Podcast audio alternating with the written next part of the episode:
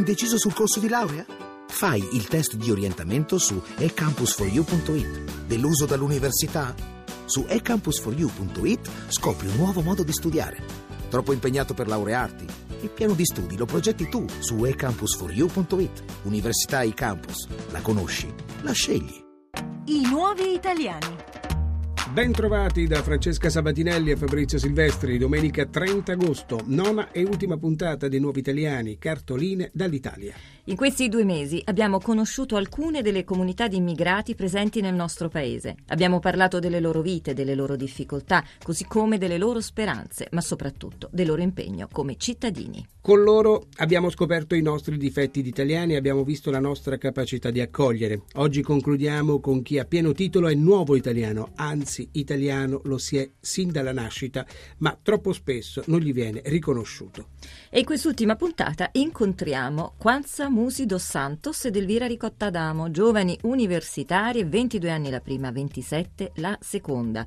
Amiche, unite da un obiettivo comune fortissimo e importante, emarginare ogni forma di discriminazione. Il loro impegno si unisce a quello di molti altri ragazzi e ragazze di origine non italiane, ma che italiani sono, se non per nascita, per cultura, per lingua. Questa è Roma, è la loro associazione di tutti questi giovani di seconda generazione, le cui vite spesso incontrano discriminazioni razziali e socioculturali, che, come spiegano Quanza ed Elvira, non c'entrano con il fatto di non avere la cittadinanza. Spesso, sono le loro parole, capita di sentirsi diversi ed essere considerati immigrati anche se italiani, di diritto e non solo di fatto. Quanza studia scienze politiche e il suo sogno post laurea è quello di poter lavorare per un'organizzazione internazionale che si occupi di diritti umani. Mamma italiana, papà brasiliano, nata in Germania e cresciuta a Roma, ha la cittadinanza per ius sanguinis, eppure. La cittadinanza e il passaporto non cambiano purtroppo la, la visione che uno ha di te nella società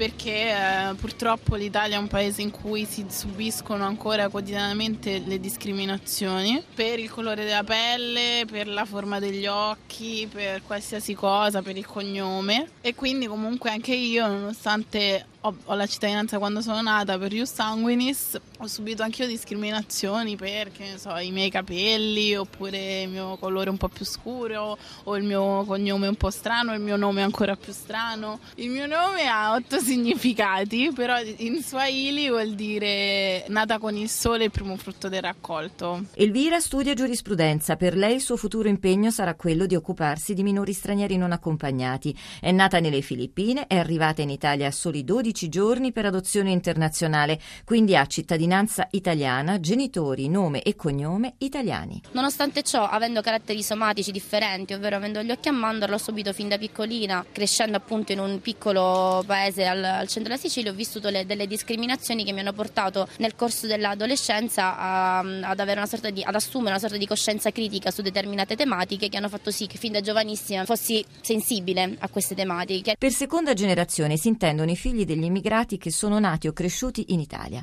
Poi però capita che la sociologia allarghi un po' troppo questa definizione e la estenda a chi come Elvira è stata adottata o a chi come Quanza sia figlia di una coppia mista o a chi è in affido. È un caos, ribatte Elvira. Anche perché hanno compreso all'interno di, di questa terminologia una panacea di personalità e di identità che invece sono molto complesse e sono uniche nel loro genere, non possono essere rinchiuse all'interno del concetto di seconde generazioni. Nel mio caso, a maggior, a maggior ragione, essendo arrivata tramite adozione internazionale, internazionale non mi riguarda proprio il concetto di, di migrazione, però questi diciamo, sono discorsi teorici, quello che riguarda la nostra battaglia è più nel pratico. E le nostre battaglie, mie in questo caso di, di Kwanzaa, sono due, ovvero la battaglia per, per il cambio della legge sulla cittadinanza e quindi riuscire ad avere un cambio dallo ius sanguinis allo ius soli, uno ius soli che noi ci rendiamo conto che debba essere più o meno temperato, cioè noi non riteniamo che nel paese debba essere un partorificio come sono le critiche che vengono fatte da questo punto di vista, ma riteniamo che con determinati requisiti chi nasce e cresce qua deve essere italiano. Questa è la prima battaglia, la seconda battaglia che non è secondaria ma è anzi paritaria, quella della lotta alle discriminazioni, perché come diceva Kwanzaa, per essere italiani non basta semplicemente una cittadinanza, esattamente come per essere nel mio caso filippina non basta basta una occhio a mandorla, per essere italiano non basta una carta d'identità. Partire dalla scuola, dal lavoro, dallo sport e dalla partecipazione attiva per far sì che il cambiamento sia sociale, culturale e non soltanto politico. È la convinzione delle nostre due amiche, è la loro battaglia, come ci hanno spiegato. Ma entriamo nel cuore del problema. Chiediamo loro cosa significhi per tutti questi giovani non avere la cittadinanza italiana. Quanza? Per esempio a livello burocratico è una cosa allucinante, non hanno accesso ai bandi pubblici, a parte alcune eccezioni che abbiamo avuto nella, nelle, in alcune regioni, però appunto sono leggi che sono state adottate singolarmente dalle regioni. Per andare in campo scuola, i ragazzi del liceo, tutti fanno un campo scuola almeno due o tre volte, una gita scolastica non, non, hanno la possibilità di partire perché è una trafila enorme tra permesso di soggiorno, visto eccetera eccetera. E visto che a volte si scelgono mete magari un po' critiche come magari Londra eccetera non hanno la possibilità di partire. È una frustrazione continua che si vive quotidianamente, quindi al di là delle discriminazioni verbali c'è anche proprio un malessere, una difficoltà proprio di vivere la quotidianità in modo tranquillo,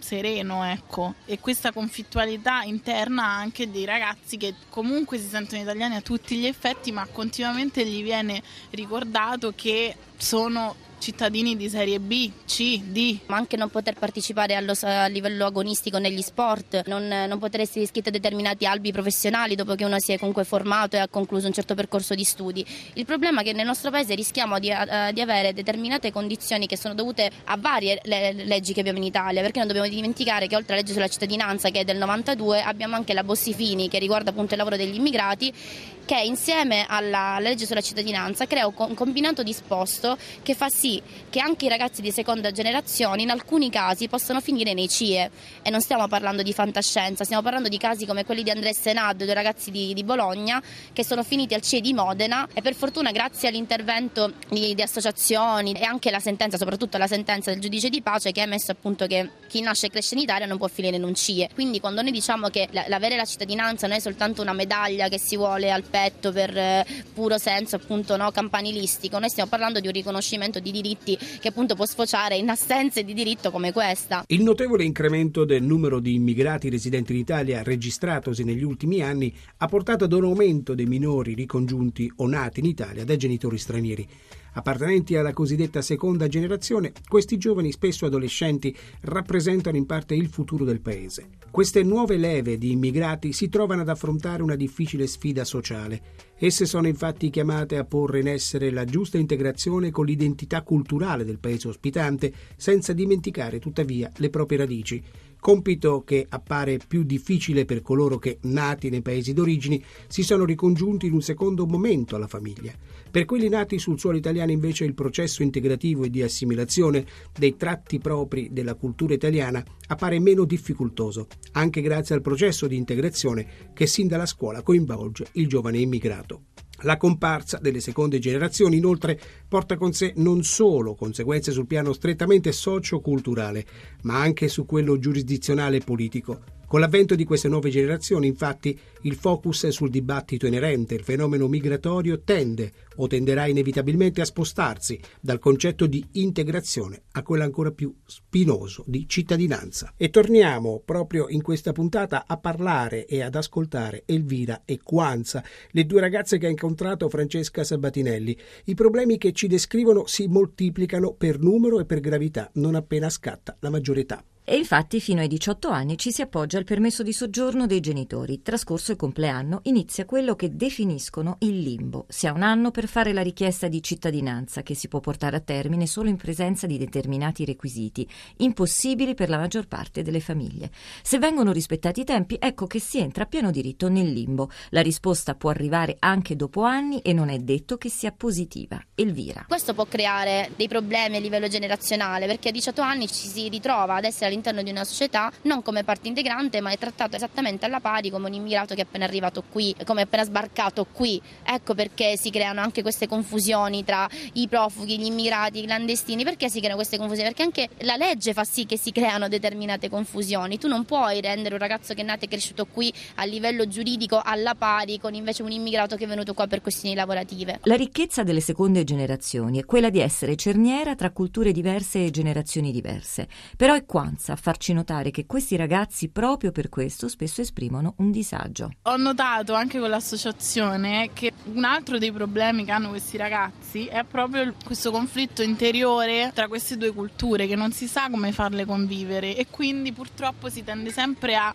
nascondere una e accentuare l'altra. Però questo è sbagliato ma per capire che questo è sbagliato ci vuole un percorso molto molto molto complesso. Per capire sono due ricchezze, per capire che vanno valorizzate entrambe, ma non allo stesso modo ovviamente, perché sono due culture diverse, quindi vanno valorizzate in modo diverso. Fino ai suoi 22 anni, Elvira non ha mai pensato di appartenere a due culture. Poi è cambiato qualcosa. Vivendo in Sicilia non avevo mai avuto nemmeno contatti con la comunità filippina, niente. Cioè, a volte io mi dimenticavo anche di avere gli occhi a mandorla se non mi guardavo allo specchio. È nato tutto quando mi sono trasferita a Roma. Ho conosciuto per lavoro una giornalista, un prete molto attivi nella comunità filippina qui a Roma, che mi hanno aperto un mondo. Io mi ricordo la prima volta che sono andata alla festa di indipendenza delle Filippine qui a Roma, ho pianto perché ho visto una realtà che non mi apparteneva, ho visto famiglie, ho visto cucine, ho sentito odori e profumi che non, non pensavo mi potessero colpire in questo modo. Lì è iniziata la, la mia voglia di conoscere, lì mi si è aperto per me, dicevo questa è la vita che non ho vissuto, no? cioè vedendo i bambini con i genitori assaggiando determinati piatti, cioè questa è l'Elvira che non ha mai avuto un seguito, nel senso, cioè,